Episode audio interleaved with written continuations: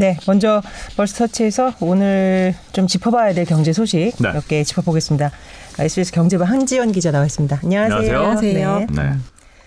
일단 유가부터 좀 볼게요. 지난주에도 이제 유가 많이 오른다는 얘기 했는데 실제로 이제 주유소에서도 이제 확인을 할 수가 있고요. 네. 그러다 보니까 이제 정부가 유류세 좀 낮춰야 되는 거 아니냐 했는데 네. 아니다 하더니 조금 바꿨어요. 어떤가요? 네, 어제 이제 국정감사에서 홍남기 부총리가 유류세 인하 방침을 사실상 이제 공식화를 했는데 네. 국제 유가가 이미 배럴당 80달러가 지금 넘어섰잖아요. 83불 했더라고요 어젯밤에 네, 보니까. 네. 그래서 이런 이 국제 유가 상승으로 우리나라 휘발유 값 지금 올라가고 있고요. 서울 같은 경우는 지금 1,800 15원까지 지금 나오고 있는데 이게 네. 일 1년 새 30%가 오른 거예요. 네. 음. 이래서 이제 뭐 앞으로 뭐 또 리터당 2,000원 더 넘어갈 거다 뭐 이런 우려까지 나오고 있는 상황이니까 또 이 물가 상승 압박도 지금 그것 때문에 좀 커지고 있고 이렇기 때문에 선제 대응하겠다 뭐 이런 건데 홍 부총리 워딩은 다음 주 정도에 이제 어 조치가 있지 않을까 한다라고 얘기를 했는데 정부 내에서는 이르면 26일 그러니까 다음 주 화요일이죠. 네. 화요일에 유류세 인하를 발표할 가능성이 이제 흘러나오고 있습니다.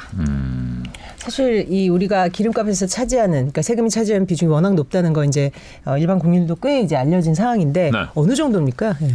지금 이제 뭐 유류세가 지금 어 30% 이내에서는 지금 구체, 국회를 거치지 않고 정부 시행령만으로 세율을 이제 조정을 할 수 있기 때문에 예전에도 뭐 국제 유가가 지금처럼 치솟았을 때 이런 방식으로 인하를 한 그렇죠. 적이 있어요. 그래서 네. 2018년도에도 유류세를 15% 깎은 적이 있고 또 이제 7%로 내려가지고 8월 그 다음에 8월까지 연장을 했었죠. 이번에도 이제 세금을 인하하는 방식을 살펴보고 있는데 인하율은 이제 몇 가지 대안을 검토하고 있다고 했습니다. 네. 세금 근데 이제 이게 다만 판매 현장에까지 이제 적용이 되려면 원래는 이제 유류세가 정유 공장에서 이게 출고되는 시점에 부과가 네. 되는데 네. 이게 이제 주유소들이 일반적으로 1, 2주 정도 자기네들이 물량을 확보, 판매 물량을 확보를 하고 있잖아요. 그래서 유류세 인하 효과가 이제 소비자까지 전달이 되려면 어, 시차가 좀 발생할 것 같습니다. 음. 근데 이제 세금 이렇게 내려주면은 음. 세수 줄어드는 거잖아요. 안 그래도 적자 재정 인데 네. 좀 부담 되지 않을까요? 그렇죠. 이제 뭐 또 정부가 아무리 유류세를 낮춰준다고 해도 국제 유가가 올라 버리면 네. 또 이런 체감 효과는 또 반감이 아, 될 효과도. 없을 수도 있네요. 그렇죠. 네.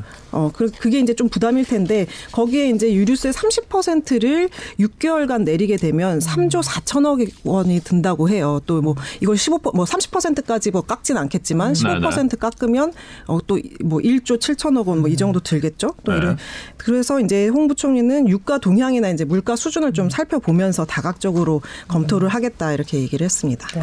사실 지금 국제유가가 계속 지금 상승세를 타고 있거든요. 사실 네. 뭐 100달러 또는 일부 투기적 수요 나 뭐 이런 베팅을 하는 쪽은 200달러 얘기까지 하는 아, 벌써요?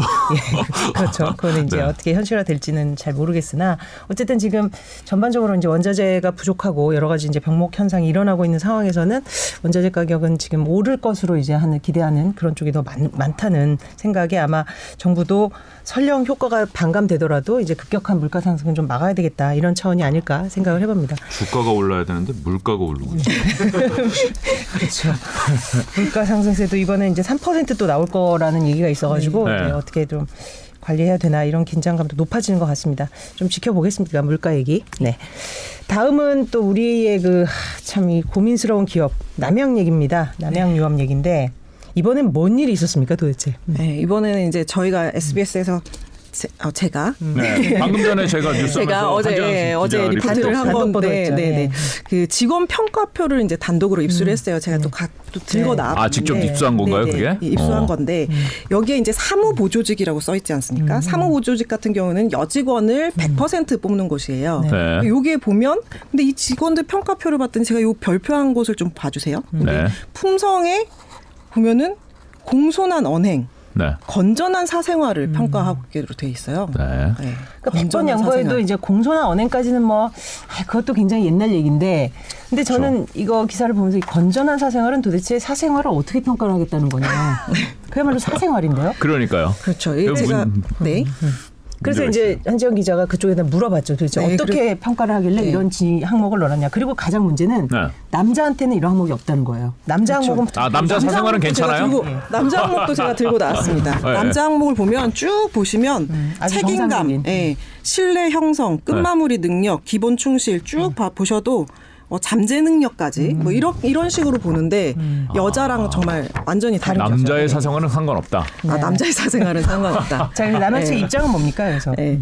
남양 쪽은 뭐 이제 뭐어뭐 항상 그래 왔듯이 어 아니다. 그 무조건 아니다라고 얘기를 있는데 뭘 아니래요? 그러니까 그런 그런 사생활이 아니대요. 뭐 그런 사생활이 아니면 어떤 뭐냐. 사생활이에요, 예? 그러니까 일반적으로 생각하는 사생활이 아니다. 뭐 이렇게 얘기를 했는데 네. 제가 남양유업에서 평가를 담당했던 한 직원을 인터뷰를 했었는데 네. 본인도 처음에는 이게 도대체 무슨 얘기인가, 뭐를 평가를 해야 되는가 몰라서 인사팀에 물어봤대요. 네. 그랬더니 들리는 소문 있지 않냐. 그거 가지고 좀 이렇게 무- 물어보고 평가 좀 해봐라라고 해서 그래서 이제 뭐 어떤 평가해야 될 직원이 있으면 그 사람이랑 친한 사람이랑 한테 물어봐가지고 뭐 남자한테 전화가 많이 오는지 또 이제 뭐 또 출근 시에 술 냄새가 나는지 뭐 본인이 가서 이렇게 얘기하면서 냄새도 맡아보기도 하고 또 화장이 진한지 향수 냄새가 진하게 나는지 뭐 이런 거를 체크를 했다고 해요. 왜 근데 향수를 뿌리는 사생활이에요? 예. 너무 좀 이해가 안 되잖아요. 그래서 뭐 왜 이런 평가를 했던 것 같냐 물어봤더니 사실 이런 평가를 어 약간 좀 이용을 했다고 해요. 이 여직원을 자를 때. 예. 그래서 평소에는 그냥 크게 관여하지 않다가 네, 네, 네. 문제가 될 때 딱히 문제가 다른 걸로 잡기가 어려울 때 이제 이 네. 부분을 이용했다는 추측이 가능한 네, 거죠. 그래서 그분 말로는 나이가 많거나 음. 뭐 결혼을 했거나 뭐 육아휴직을 좀 하고 이제 돌아왔는데 음. 아이 여직원을 좀 자르고 싶다 이럴 때는 의도적으로 그런 사생활 부분을 낮게 주는 거죠. 왜냐하면 주관적으로 평가를 할 수 있으니까. 음. 그래서 여기서 최가 최하점이 나오면 권고 사직까지 할 수 있다고 합니다. 그 정도래요. 그래서 직원을 잘라야 되겠다 마음 먹으면 이제 그런 방식으로 한 거고요. 또 이제 직원들은 사실 평가 방식에 이런 게 있는지 몰랐다고 해요. 그래가지고 지금 제가 이제 인터뷰를 권고 사직 당한 여직원이랑 인터뷰를 했더니 네. 분통을 터트리더라고요. 그, 그렇겠죠. 아니 근데 좀 이해가 보통 이렇게 하면. 기업이 잘 안 되거든요. 네. 그렇잖아요. 정상적인 그 합리적인 판단 기준에 의해서 인사를 하고 해야지 기업이 성장을 하고 시장에서 경쟁력을 갖는데 네.